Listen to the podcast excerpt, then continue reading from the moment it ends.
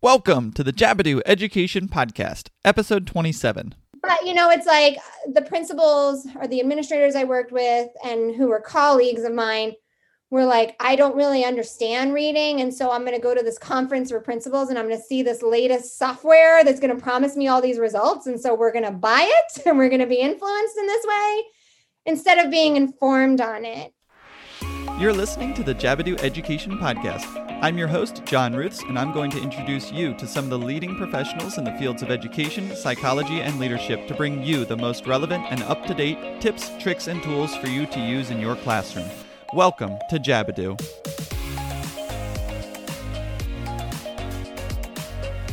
Hello, teachers and educators. Um, I am really excited for you to listen to this conversation today. Well, I'm really excited for you to listen to all of my conversations, but this is a really good one today.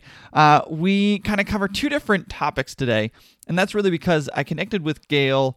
Uh, because of the first topic, but her real passion is the second one. So um, we actually got linked up originally because of the work that she's done uh, for students with autism uh, through the STAR initiative at uh, University of Virginia. Uh, and STAR stands for uh, Supporting Transformative Autism Research. Um, and she and her colleagues were able to uh, take a, a model from the medical world um, called an ECHO model and adapt it for education. And through the use of virtual communities and uh, virtual, uh, like Zoom and um, Skype, they were able to basically help schools and teachers who might not have the resources or knowledge really on how to serve students with autism. So we're talking about schools probably in really uh, rural areas and or um, really low socio- socioeconomic areas really just under supported schools. Um, and they create a community of professionals to help serve those students with autism better in those schools the second topic of discussion we dive into is really what her passion is, and that is making sure that uh, principals and administrators, um, especially those at the elementary level, are knowledgeable and can show uh, proficiency in reading science, essentially. Um, you know, how students learn how to read. Because after all, uh, they are the ones who are coming in to observe and um, they are supposed to be able to give feedback and, and uh, on how to improve our teaching, right? But oftentimes the teachers are more knowledgeable about it. Um, and so that isn't a relationship that is set up for true growth or accountability. Um, so there's a ton of value in both of those, uh, both halves of that conversation, of both halves of this conversation, and uh, I hope you get uh, some of that value today. So, before we get into it, though, I will remind you of a couple things, and all of these things can be found on our show notes page, which you can find at jabbedu.com slash show 27. The first thing is the newsletter. I send out a weekly newsletter, um, really just with links to uh, the episodes, reminders that we've got episodes that are coming out. Um, so if you want to be part of that newsletter, you want to get that reminder email, uh, you can sign up for that. I am now selling some teacher tees. I uh, put this together a couple months ago um, with uh, one of my friends from high school who's a great graphic designer. So we've got some awesome quotes that are all lined up for you, uh, really just to show off your teacher pride. So check those out. Um, again, link is available on the show notes page. I have some affiliate links to any of the books that we talk about today. So if you hear a book that you're like, oh, yeah, I kind of want to read that, I would love it if you could go to the show notes page and click on the affiliate link so that uh, you can not only get your book, but also support this podcast in the process. And then the last thing uh, is we've got our Facebook group um, that, uh, again, I kind of just post reminders right now that we've got the episodes live, but uh, looking to generate some conversation about, you know, some tools and techniques and all that good stuff, uh, all about evidence based practices. So check us out. Facebook group link is available on our show notes page, which again is jabbedu.com slash show 27. That is J A B B E D U dot com slash show with the number 27. And with that, let's get into my conversation with Dr. Gail Lovette. All right, my guest today has been a classroom teacher and administrator and is now a published researcher, clinician, and is assistant professor of research at the University of Virginia, where she works with the STAR initiative, which we will dive into, and is a strong advocate for administrators being required to demonstrate knowledge about reading development, which we will also get into. Gail Lovette, thank you so much for joining me on the Jabbedu Education Podcast. How are you? I am great. Thank you so much for having me here. Yeah, and thanks for giving me the thumbs up, making sure I got your last name correct. We're all good. So, um, yeah, this is uh, well, weird way how we got connected, but here we are, and I'm excited to here we are chat through some of your stuff. So we mentioned, I just mentioned it, the STAR initiative um, is, uh, hold on, I have it written down. It's the Supporting Transformative Autism Research. Um, so that's kind of, I guess, your gateway into uh, University of Virginia, but then also obviously also uh, your PhD was in uh, being a reading specialist and as a teacher for a few years and as, as, an administrator for a few years. You just you've got the full picture of everything that's going on. It feels like so. um, I always start us off though at the beginning, uh, which is your schooling experience. So take us back. Who was Dr. Gail Lovette as a first grader, or third, or fifth, or wherever you want to start? so I was um, a very shy student, and I actually had to move around a lot as a kid. So um, my like formative um, salient memory is actually that my grandmother, who I lived with for a little while, I started going to school with her, and she told me this was in first grade in the early 80s. So she told me she was going to go take me to get my hair cut before we started school so that I looked like Dorothy. And so I imagined Dorothy from The Wizard of Oz with the beautiful braids down both sides of my head, and you know, was going to be perfectly coiffed for school. And she meant Dorothy Hamill. And so when I showed up at school on the, first day of first grade at this brand new school, um, I a young man, also a first grader named Justin, and I will always remember him, said, Are you a boy or a girl? And that, oh, that I think no. was um, one of my most uh, salient memories. And so that I think is one of the reasons I wanted to become an elementary school teacher. So I learned to read very quickly on my own. Um, this was the kind of hooked on phonics work for me time. and I became a voracious reader to the point that when I was in sixth grade, which was in an elementary school, the uh, librarian, Mrs. Rubin, came to me one day and said, Come here, I have a special corner just for you. And she took me into this corner of the library with these books like The Yearling and A Tree Grows in Brooklyn. And so I read A Catcher in the Rye in seventh grade and it all went over my head but you know it was just this uh, passion for reading and so that and also my experiences as the new kid all the time and sometimes a new kid who people can actually recognize um, really made me want to become an elementary school teacher so that was that was me in my early years There you go, and that's that's pretty early to decide a career path. So, um, is yeah. that you you decided that pretty early on, and that's kind of what you stuck with all the way through middle school and high school and into college, right?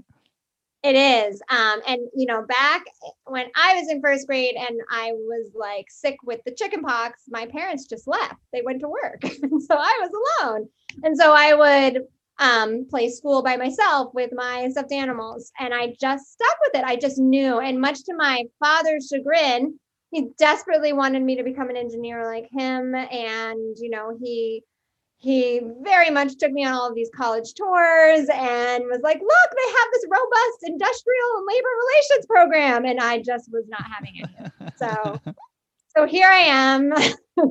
20 plus years later, still very secure in that uh, decision. Yeah. You're I think that's rare for uh somebody to under realize from that young that that's what they wanted to do and then stick with it and actually do that. Um you know because when i was in first grade goodness well i was going to be a professional soccer player i'm pretty sure.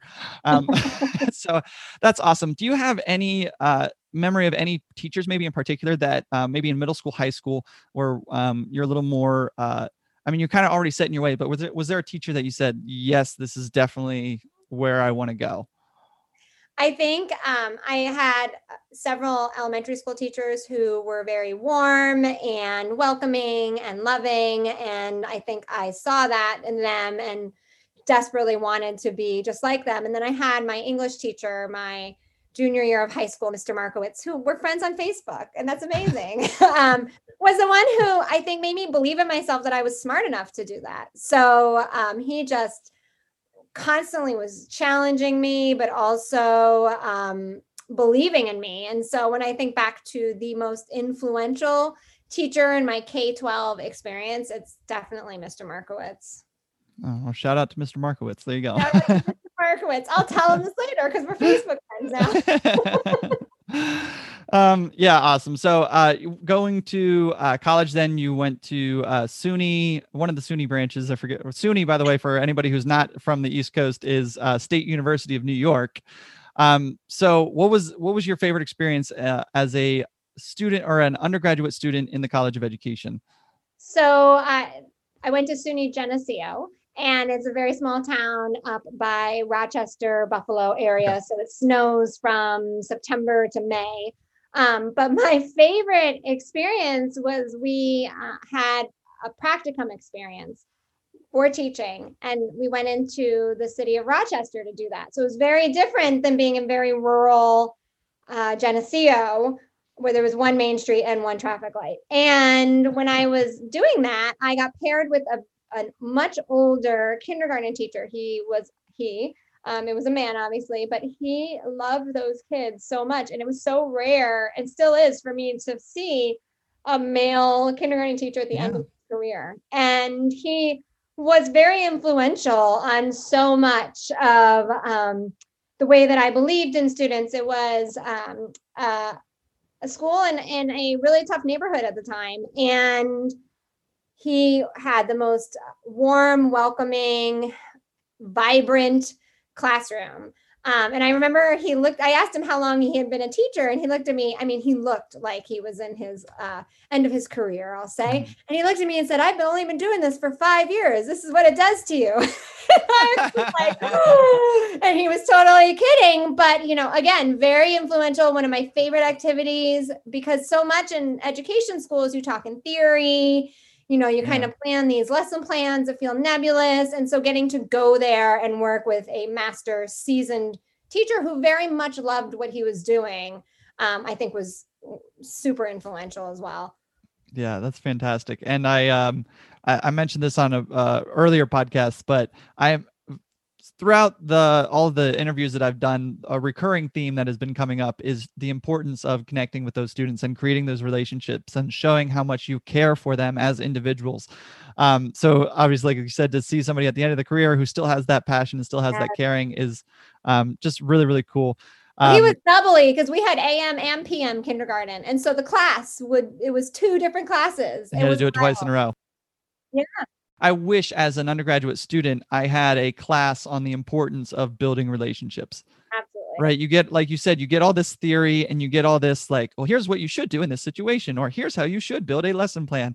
But to actually get a class on, well, here's how to build relationships because those are the things that are going to be important and those are those are the things that are going to allow you to deal with discipline issues in a in a good and strong uh not strong like emotionally, but just like a, a positive way Absolutely. almost. Um, which is so important at the elementary level. So, um, and that's where you ended up. Uh, you were an elementary teacher for a few years. What was your, uh, what grade did you teach? So I taught third grade and I taught fifth grade. Okay. Um, yeah, and it's amazing between those two years. It's such a difference. It is it is different worlds from year to year. They start third grade as like you know almost toddlers, and they leave third grade as full blown people. It's incredible. third grade to me is where they start to understand that they don't have to listen. Yes. yes, um, but third grade is also that actual point where they say the transition goes from learning how to read to, or uh, yeah, learning how to read to reading in order reading to, learn. to, learn. Right. Yes. Right. um, so naturally, then uh, that I'm sure that that had some influence in uh, where you are now, which is uh, having. Let's take a step back. So after being a teacher, you were an administrator. You said you were in this weird like hybrid principal assistant principal thing for a few years and then became an assistant principal um just explain that again because it's it's such a unique position so i um i knew at some point I, I wanted to get a master's degree. In Virginia, you're not required to get a master's degree to keep mm. teaching. In some places, you are. And so I um, left New York and went to Virginia, to um, Northern Virginia, the suburbs suburbs of DC and Alexandria City, so right outside of DC. Um, and I was playing around with what I wanted to do a master's in, and I kept coming back to like, well, I keep being like the team leader, and so maybe leadership is for me and I went to GW, uh, George Washington University, and did my master's in ed leadership and administration. And oh boy, did I learn so much. um, and I actually didn't really want to take a leadership job when I got done with it because I was so intimidated by the prospect oh. of it. Um, and I wound up the person who was in this role. So we were an extended school year, or not extended school year. That's a special education term. I'm sorry. We were a modified school calendar year. You can tell I like in all these different worlds. So we basically were year round school. And so the kids would go to school for a quarter or 10 weeks or so. And then there would be what's called an intersession. And so we did that because I was a teacher at the time at this amazing school on the west end of Alexandria where there were 40 different languages represented and it was incredibly diverse in all the best ways. But we were also noticing that a lot of our students the um, would go back to El Salvador for weeks and weeks and weeks at a time. And that would be in the middle of the school year because that was when their parents could afford to take them. And so we were dealing with a lot of slide with reading and math because of that, because they were gone for so long. And then, you know, we'd have the summer and they would, you know, not get any school then either. So we, as a teaching team, I keep saying we, it was really one of the most incredible experiences. We came together as a faculty and we were like, we want to do this. Like we're invested in this. And there were probably 50 or so teachers and only two didn't agree with going to this new calendar. And so they were, they left to go to other schools, totally mm-hmm. understandable. But the rest of us were there. And so I was on the ground floor of this. And it was really to minimize learning loss. And so school would yeah. start in July, it would go all the way to October, and then there would be a two week intersession, they called it, which would be opportunities for remediation and enrichment. And every child had an opportunity for at least part of the day to be enrichment. And so we did like cooking. I mean, we hmm. there were professional, we were in DC. So there were like professional athletes who would run these incredible camps, um, like basketball camp in the hmm. mornings or the afternoons. And then we would remediate reading and math if the child needed it. And the best part was it cost five dollars for them or twenty five dollars for them wow. for these two weeks. And so we almost the entire school would return for these. Sure. So I started as a teacher in that, and then I finished my program. And the person who was the principal during these intersession times, so basically starting the entire school again, the, the administrators during the regular school year were like, this is our two week break. Bye. you, here are the keys. and, you know, we'd have 600 kids and we'd have to start all over again with schedules and all of that. And so that person left and I had finished and was a certified administrator and was someone who was already known and was teaching fifth grade at the time. And natural fit my principal was like, You've got to do this. And I was so scared, but I did it and it was wild. I mean, three times a year, I started a new school basically. And um, like I said, it was just me. Like, Do I get like an assistant principal? um, but I loved it. And I wound up doing that for two years and then really becoming passionate about middle school, especially as a fifth grade teacher you know, I'm like, this is kind of lost years, especially for our students who were below benchmarks in reading and math. Like, what happens to them when they go up to middle school? And so I mm. wound up becoming an assistant professor, assistant professor, assistant principal at a middle school in a, within a different district in Northern Virginia. And so I did that for two years. And that was really eye opening for me in terms of working with middle school students and also middle school teachers who are very different from elementary school teachers yes. in um, a whole host of ways. so yeah. That was really um, uh, really valuable experience for me, and it really it led me to want to pursue my PhD in reading because I was finding that a lot of the students who were winding up in my office for discipline reasons at the at the middle school level.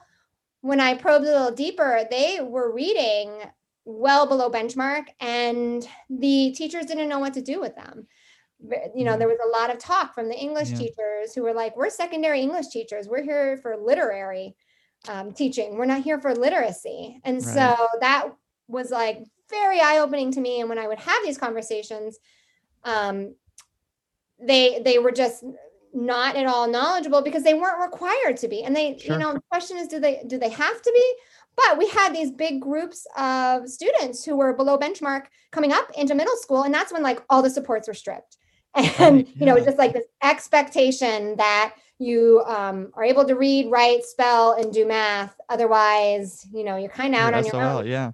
Yeah. And that's that's something that um some uh my mom was a, a prior guest uh, episode 24 if you want to go listen but she um she is a uh she was uh she has her PhD from uh, Penn State uh, and has done some really cool stuff with curriculum design within science uh science world science education world Yeah. um, but one of the things that she says is, uh, you know, why why does the school calendar have to be based by age, right? And why does it have to be a whole year before we decide, okay, this student needs to redo this?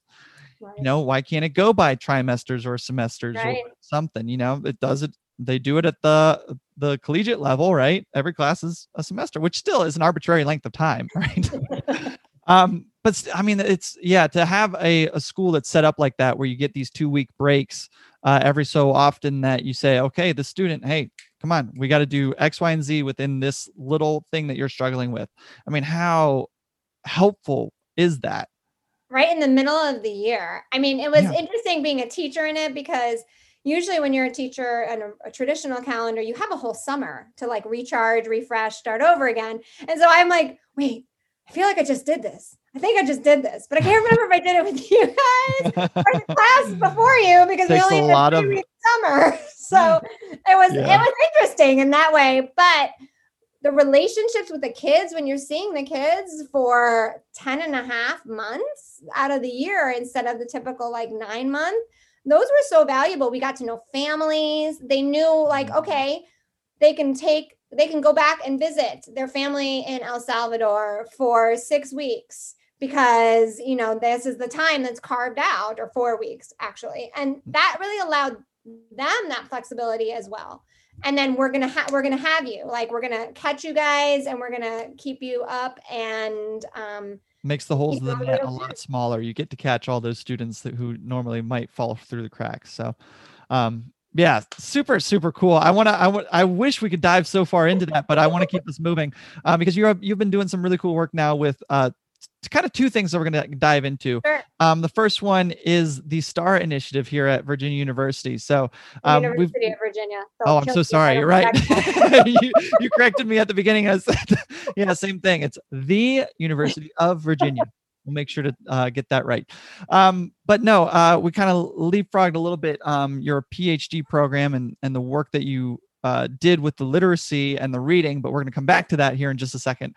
Um, so that is all that is not uh, forgotten. But with this Star Initiative, um, this is kind of how we we got connected in the first place. Was through um, this research that is being done now for uh, students with autism.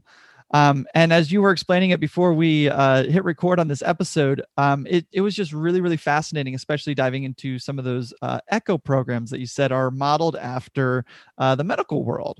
Um, and I thought that that was su- super, super cool. So, can you dive into that uh, here really quick?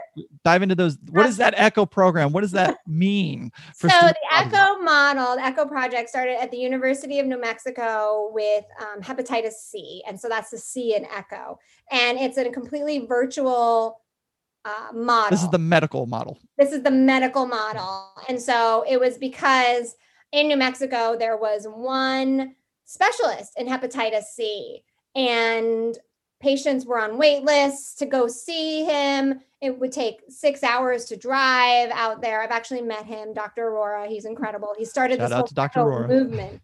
Dr. Arora, I know more about hepatitis C than I ever thought I would and so what he um what he did is he started this echo model where it was him on a virtual network so they call it a network so he was kind of the spoke um, or the hub i'm sorry in this wheel and then all these other primary care physicians were the spokes and so he would meet with them weekly and they would present a case about one of their patients with hepatitis C, and then he would give his recommendation. And so, what it really did was um, what he calls learning loops. And because the other people on the call were also learning from this case, and then it included a, a, a didactic or a small professional development in something. And so he was able to reach so many more people. And so their goal is to reach, I think it's a billion people by 2025. But uh, the University of Wyoming, um, their Center for Disabilities, has innovated the model to be echo in education and so we've worked closely with them they've been incredible mentors for us and so the star initiative has taken the medical echo model with help from the university of wyoming and turned it into an education model. We still do um, there is still a model going on where our specialists our psychologists um, who know quite a bit about autism work with pediatricians. And so they're the hub. And then these pediatricians once a week get on the call and it's about assessing for autism right? Very early because we know the earlier we intervene um, the, the greater the outcomes the better the positive outcomes. And so we also know the pediatricians don't know a lot about autism. And so that's been really impactful. And then we've worked with teachers. So our very first echo network was 50 school leaders across Virginia, and we had a few in other pockets. Um, thanks, Twitter, South Carolina, from these places, and they were our spokes. And then the hub was um, autism specialists here at the University of Virginia. So I would represent special education, and um, my colleague is a developmental psychologist, clinical psychologist, and so she represent that. We had some board certified behavior analysts. So our hub team would then have the school leaders present a case completely de-identified all of echo is completely de-identified um, about a student with autism who was really perplexing maybe challenging behavior or maybe educational outcomes. So they present it to this group these school leaders and then we would also teach them about autism because what we found is that they did not know right do that little uh, professional development that didact what was it? Didactic the, yeah. didactic yeah. That piece was really valuable for them because some of them didn't have any special education background in their administrator preparation programs. Um, and so this was, you know, they're kind of learning on the ground about it. And so we've had several Echo networks now. We just finished one with caregivers during this COVID virtual yeah. school. Um, where we met with caregivers. We this was bi-coastal. This was super exciting. So we had some caregivers in Seattle and California, uh, one of our hub specialists uh, is a colleague who's at the University of Washington.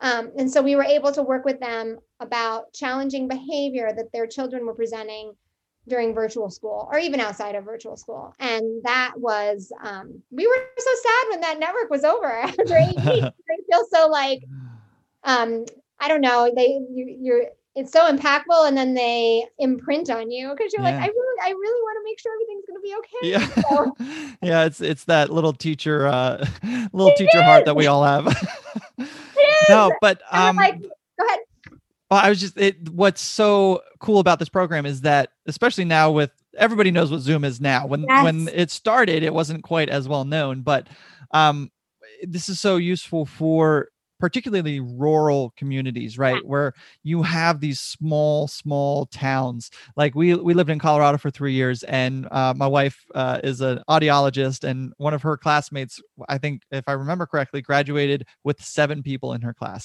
out yeah. in rural eastern Colorado. And you know, to to have a student with autism come through a school like that, where they don't have a full time specialist in that building right? You can you can see immediately how impactful this kind of uh, program and this kind of network can be. Our school leaders were from um, southwest virginia which is very very very rural. And so you know they were like we don't know what to do. We need help with the student. It's a nonverbal student. We don't have a lot of technology at our fingertips out here.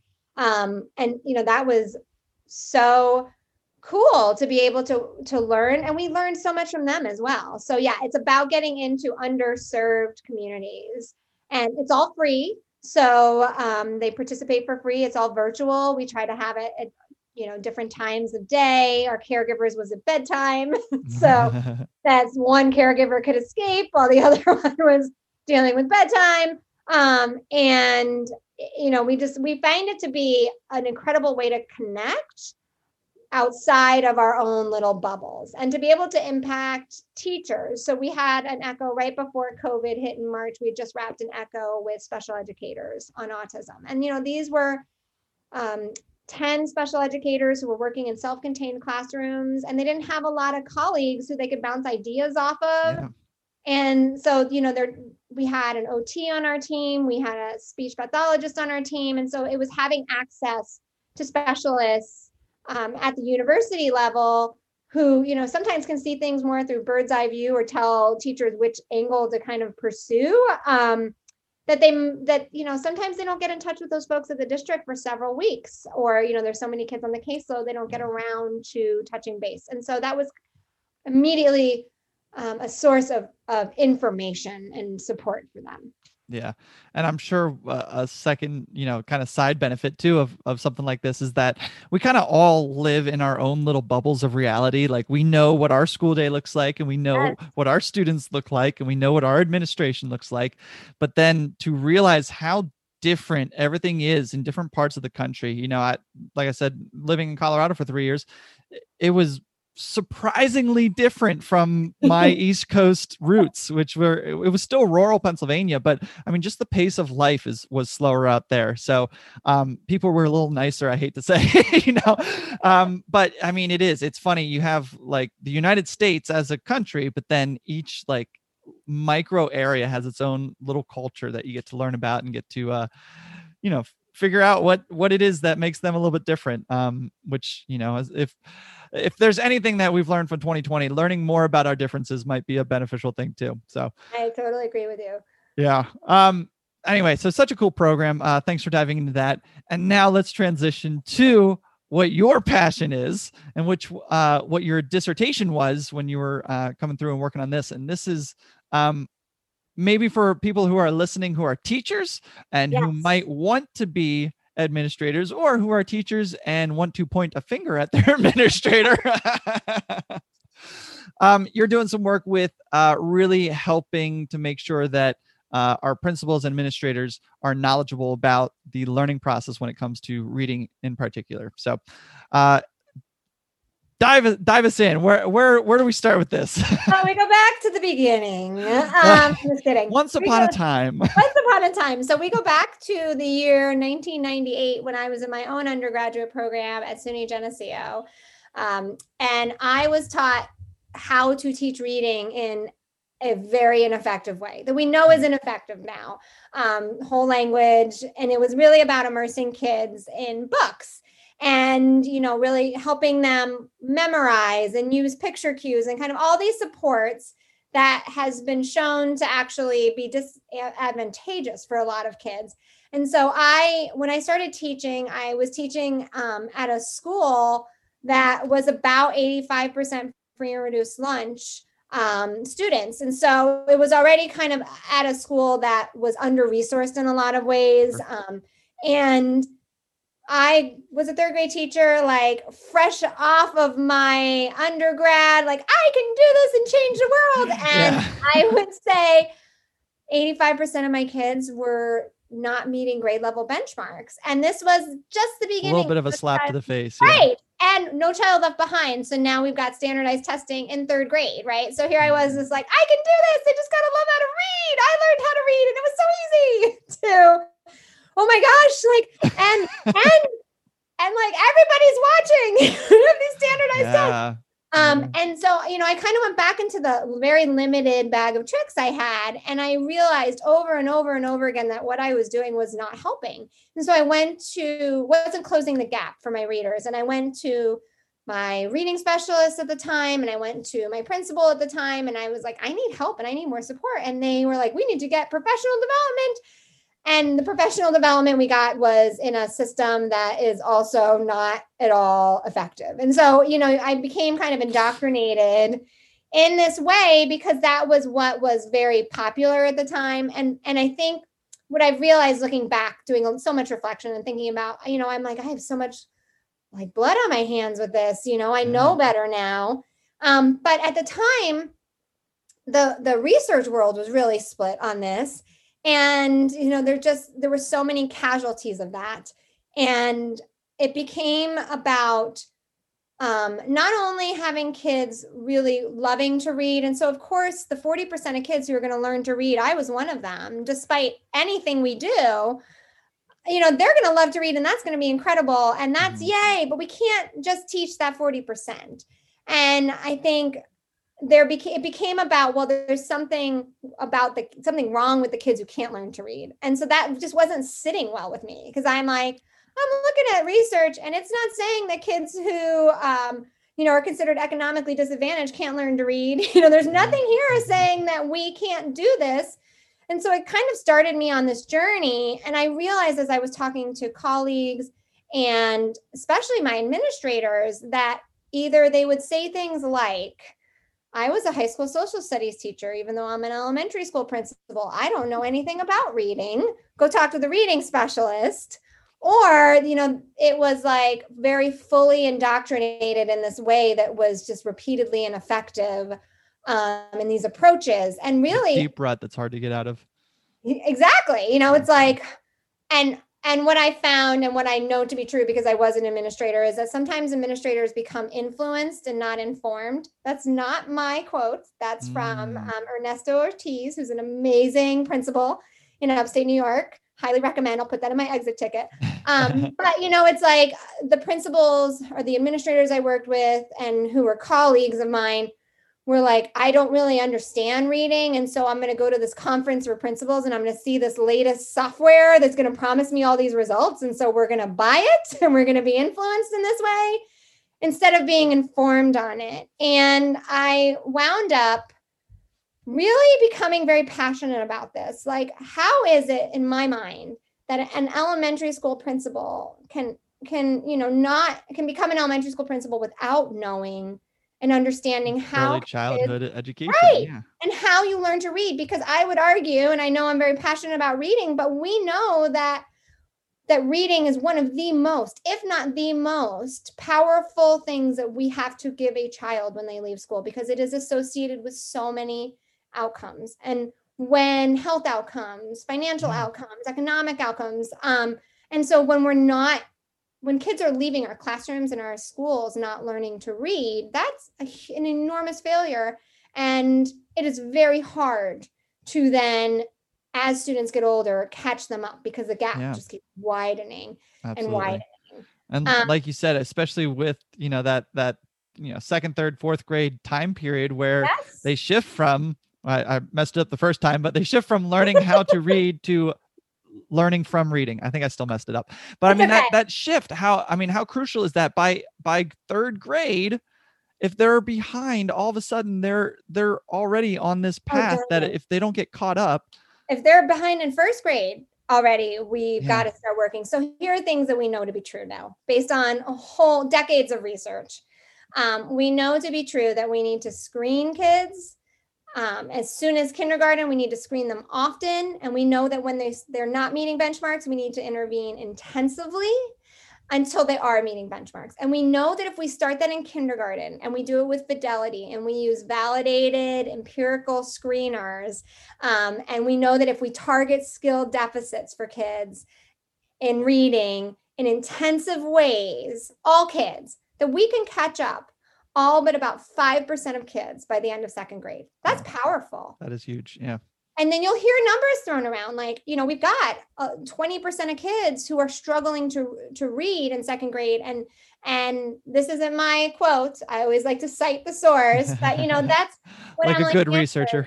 like a good researcher. Um, Emily Hanford talks about that as not dyslexia, but dysteachia. We've got curriculum mm.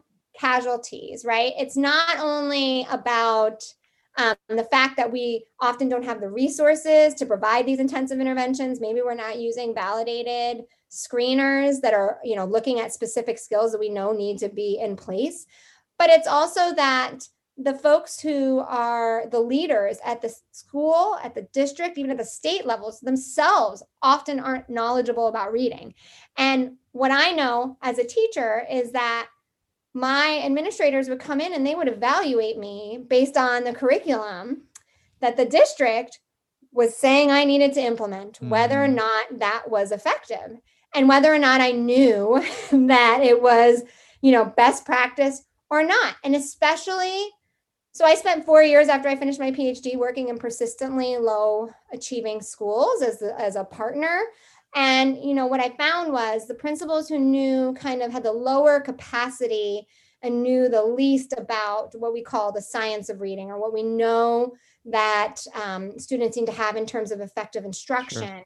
Those that felt the kind of weakest on that or didn't have a lot of capacity in that tended to be the ones who were either um, very likely to w- want their teachers to stick to a program in their evaluations, like do this program with fidelity and you know why aren't you doing this this way? And not really having the depth of knowledge. And the teachers knew there wasn't a depth of knowledge there. I mean you can't fool yeah. a group yeah. of teachers. I've been on both sides of that right? We got to know. We got to prove we know what we're talking about and have walked the walk.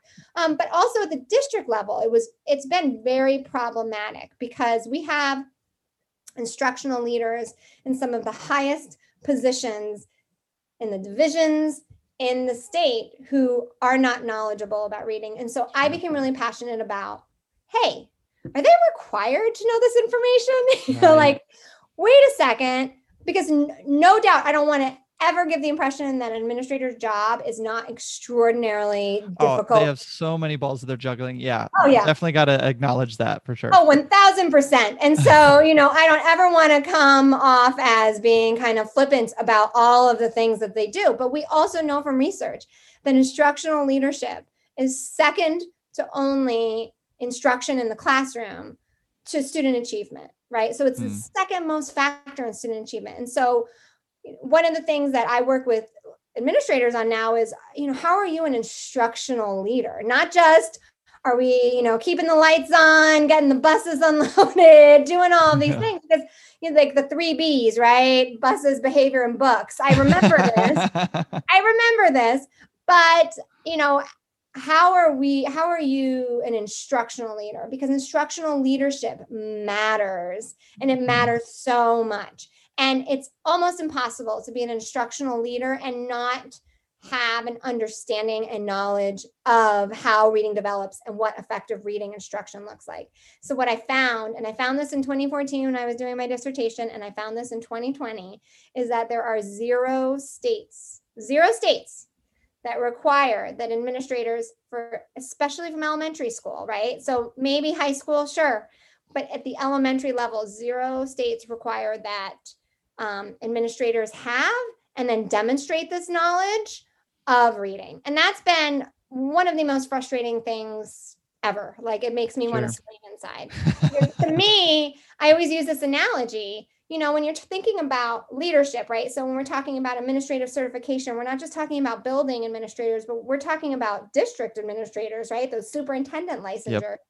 So you're basically the CEO of your school, and reading is the number one thing that needs to come out of there. And so to me, that's like the CEO of Honda getting up and saying, like, "Well, I don't know anything about how the cars are made, but we're doing a good job." like that's that is just so mind-boggling to me. Um, and so I feel like the other thing I found was that for zero states require that if you want to be an elementary school principal, you needed to be an elementary school teacher. So a lot of times we're Mhm. finding it's secondary teachers who then become elementary school Sure. principals. And so if you don't add that layer in there of like you need to take a class on reading and not only just take a class, you need to demonstrate this knowledge. And and states are starting to require that K3 teachers not only have this knowledge, but that they demonstrate it on an assessment. So, you know, to me, it's like this easy leap to like, why aren't we doing this for administrators? And I think when you're a teacher, and it becomes very frustrating when you feel like you don't have that instructional leadership support or you're being evaluated by someone who maybe doesn't have the depth of knowledge this, or you can't you're going to professional developments that just aren't um, worth your time in a lot of ways because you know they're not being led from a knowledgeable perspective. Yeah, and I, I mean, as a music teacher, I certainly have have been in a few uh, uh, professional developments that say that I'm sitting there going, "I love you guys, but I'm not gonna use this at all." um, but no, I mean, just that that premise that uh, you know, I've I've got a great principal currently, and um, I've got great administration. That you know, I really appreciate them very much. But and they both the the ones who have come in and who have observed me as a teacher, both straight up acknowledge I don't know anything about what you're doing, and like that's good because I get to inform them and I get to teach right them. and- right But it's also like, well, then that's not helping me become a better teacher. Right. Exactly. Well, and it's not like the state or your district comes to you and says, "Why aren't all your drum players, you know, playing the drums to this benchmark?" and so it becomes. I love music teachers. Don't get me wrong, but it becomes even higher stakes when you know teachers are being evaluated on reading scores or principals even are being evaluated on reading scores, but they're not necessarily knowledgeable about Yeah. you know how the sausage gets made and that's not okay Yeah. Um yeah, I mean eh, yes. I, again going back to the premise that reading is really I mean as a music teacher, I'm biased towards wanting to do all my stuff that I can for music, but I I sit here and I acknowledge that yes, reading probably is the most important thing that we can arm our students with when they leave and go into the real world because a couple things. One, language is all around us and if like you just you need to be able to read to fully integrate into society and two is that um i've i've said this before too is that our reality is based on our language right? We give words to certain things and if you don't have a word for that item then you don't know what to call it you don't know how it, it work i don't know. Um so yes language obviously is very very important. For those teachers who are listening right now saying yes that's my principal or oh maybe i shouldn't be a principal now um where i mean where's where's the path that they should take? Like how do you either if you agree with this idea how do you start to arm yourself with different tools that you can kind of do a nudge nudge to your administrator?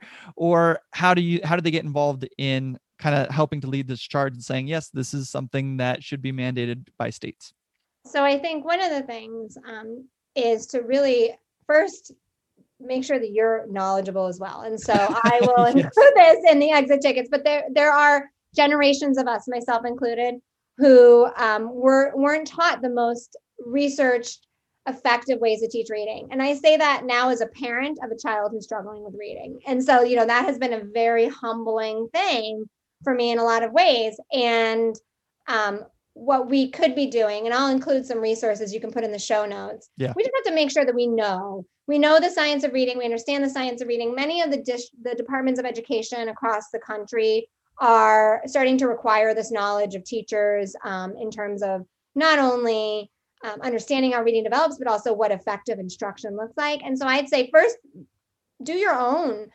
um, real dive on yourself, Yeah. and that's that can be tricky, right? That's like evaluation process.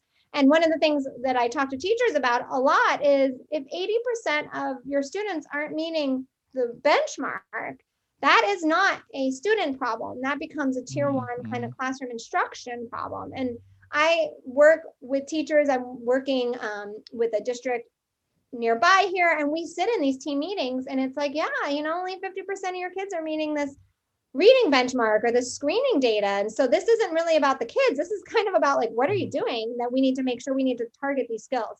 So first yourself, arm yourself. And then when you've got the the principal who so many principals, I've met so many principals in my career, hundreds of them, and I'd say three quarters of them are like, well, that's not, I have a reading specialist for that. I just, you know, I don't really know. So it's really about coming alongside the principal and about inviting the principal in and or the assistant principal.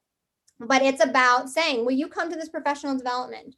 Will you read this book with me will you um, come to our first grade what you know book club and do this and inviting the principal in because a lot of times and i spent four years working with partnering with school districts where the principals would be like okay professional development time i've got to go take care of this this and this i'm out Mhm. yeah and it's like, no, you're the instructional leader. Like you're supposed Yeah. to be in here with us learning about this, eventually leading it. Um, so you know, it's about having those conversations. Uh, and I, I like the premise yeah i like what you said about inviting them into it instead of like saying hey you should go check this out or vice versa Right. like uh it just reminds me of the quote that a a rope cannot be pushed it can only be pulled Exactly. um, that is and you gotta- you gotta you gotta pull them along with you um and they're gonna be they're gonna go the way that you're going um yeah wow i can't believe that it has been now i don't what is it it's close to an hour uh so it is about time to wrap us up but is there anything that you wanted to uh touch on briefly before we go to our exit ticket questions You know, I I don't think so. Um, I think we've kind of covered everything. The one thing I said I don't think so, and I'm like, actually, I have one thing. you're not the first person to do it you won't be the last exactly. I'm like, no, we can wrap up. Wait, I want to say more. Um, you know, I think it's really instructional leadership is one of the most impactful things. And I think we can all think about the principals who are really good at the person stuff, you know, the like person to person stuff, but maybe not so much the instructional leader, the ones who would say to me when I was a teacher, I don't, I don't come and give you feedback. You're doing a great job. And I'm like, but I want the feedback. You Yeah. know, like um, ignoring me doesn't really give me that impression. but we also can think of the principals and hopefully, you know, we've had one or two of them in our careers who were the really powerful instructional leaders. And I think that, you know, I, I've always thought there are more teachers and principals in this country than there are waiters and waitresses, right? And so when we're thinking about the fact that there's there's this is like these are human capital. These are people. And no one wants to be bad at their job. No one you know wants to go in and say i don't know anything about what i'm doing. Um, and if anything i've been an administrator. It is terrifying sometimes. It's, it's like oh my goodness they're all looking at me. Um, so it's really about being open and honest and saying like this is my journey with it. And so if you've had an evolution in terms of realizing that the way that we're teaching reading is not effective we need to redo some things we need to look carefully at it. It's not about showing it to the principal it's really about sharing it with the administrator and and saying you know hey we both didn't know a lot about this so like let's do this book study or let's try this out. Can you come to these meetings? Can we have these conversations about it? Um, and i think that that that actually goes a lot farther and and we worked on facilitating that kind of thing when we were working with these persistently low achieving schools as opposed to seeing it as like an us and them because we all know teachers have initiative fatigue. You know we all know the teachers know that they can wait out the leader who's ineffective. We just wait them out a couple years the next one will come in. And we all know teachers. I was one of them who's like yeah yeah they're telling me to do this. I'm just going to close the door and know what i you know do what i've always known how to do and so when we can find that relationship as a teacher and an instructional leader it is powerful. And and research shows it has major impacts Fantastic. Well, this was a rather eclectic uh, episode because we So covered eclectic. yeah covered a lot of different uh, strands, but I think it was all beneficial. I hope it was all beneficial. I'm sure my listeners will tell me if it wasn't. Um, but uh, yeah, thank you so much for coming on. Um, let's move to our exit ticket questions. These are the same four questions that I ask everyone, and the first question is: What book recommendation do you have for teachers to go read? This are this one's for teachers and administrators, and that is um, Essentials of Assessing, Preventing, and Overcoming Reading Difficulties by David Kilpatrick. All right, can you give us a 30 second synopsis? What's in that book? Uh, Dr. Kilpatrick really takes it into layman's terms and talks about what reading looks like um, as it develops. What are really the key components of reading? How do you assess that those components to make sure that you're really understanding um, if a student is developing uh, proficiently in them or not? How what types of instruction needs to be occurring to make sure that we're targeting them? And then if we do have a student not meeting benchmark, first of all, how do we show that? And then second of all, how do we remediate that in reading? Awesome. And I always like when when somebody starts it with well, in layman's terms, I'm like, yes, okay, I can I can relate. Well, it's so That's great. overwhelming, right? Because like I know when It I first started getting into reading, they're like, this is the brain. And this is what the brain does during reading. And I'm like, shut down, shut down, shut down. no, but I mean, I think research in general does that, right? Yes, it I mean, it's very academic. So anytime somebody can take the new research and put it into actionable steps and actionable, uh, you know, curriculum or whatever, um, that's that's very very Log your- the book- beneficial.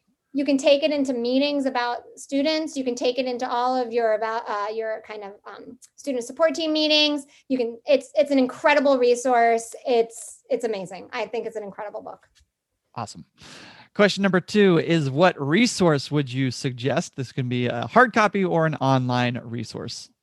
so i would suggest the american public media reports. There's three of them by emily hanford for teachers and i wrote them down so i made sure i got them right. It's hard words which came out in 2018 at a loss for words which came out in 2019 and what the words say that came out in 2020 and i think that um, is one of the most impactful things that you can uh, hear listen read um, and learn about the history of reading and kind of why we're continuing to have reading failure in really staggering numbers um, across the country and what I like most about that is that it was 2018, 2019, 2020, and not 1921 and nope. 1974. And no, this, um, all, this I have used very recent. um, I've used these reports with uh, teachers when I do professional development. I've sent them to caregivers and listen to it with your principal or read it with mm. your principal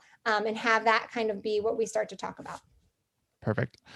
Question number three is What piece of advice would you like to give to teachers, maybe particularly teachers who are just starting out their careers? Um, I would say that in my, after I learned about this, the golden rule for me has always been the 80 and 20. So if 80% of my kids are not meeting benchmarks, then I need to take a step back and look at what I'm doing. That's that's my instruction. And I use this at the graduate level when I teach graduate students as well. 80 20. Um, and you know, it doesn't mean that you didn't do an effective job. It just means that whatever you tried didn't work and you got to go back and try it again. Perfect. And I, I, mean, that 80 20 rule pops up over and over and over in multiple different things. And it's just such a great rule. My favorite is uh, when it comes to group uh, group activities, 80% of the work will be done by 20% of the students. So you got to be careful with that one. you got to stay on top of your kids with that one. I'm thinking of my RTI triangle 80% tier one. awesome. And then if anybody has any questions about what we talked about on the show or just wants to reach out to you, where would be the best place to send them? So um, you can email me at gail at virginia.edu at the University of Virginia. and and then I'm also on Twitter, although I'm not very good at tweeting. Um, but I am You're at least there. I'm there. I'm there. And I like to like things, but I'm not very good at tweeting on myself. Um, but uh, it's G E Lovette, L O V E T T E. All right. And we will link that all in our show notes. So yeah, Dr. Gail Lovette, thank you so much for joining me on this episode. This was a blast.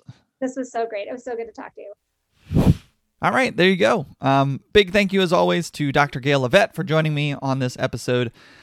Yeah, there was a ton of great information in that conversation, I felt. Um, but I think it can be best summed up in uh, what Gail said about instructional leadership. When we look at student achievement, um, obviously, the instruction that takes place in the classroom is the largest factor, but second to that is the instructional leadership. Essentially, meaning that outside the teacher, the people who teach the teachers are the next most important part of student success. So we should hold these people accountable, right? Um, and obviously, principals and administrators they juggle so many different balls, um, and so I, I'm not saying that we they have plenty of space on their plate to make sure that they go get all this training. Um, and you know, especially with with today, um, you know, there's there's so many different nuances of of balancing all the different uh, political nuances that come with serving a diverse community population.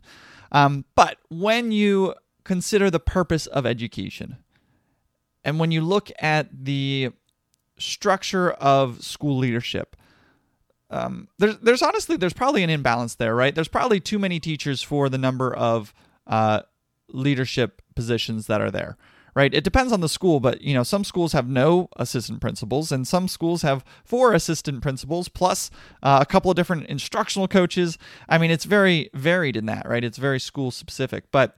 Um, I guess I I acknowledge that I'm not really providing a solution here. I'm just posing a question, but regardless, I think it makes a lot of sense to really re-evaluate um, our structure, right? And create a system where the person who is supposed to be coming into our classrooms and observing and critiquing and mentoring us on our teaching, it's important that they are actually knowledgeable about the process of how we teach, right?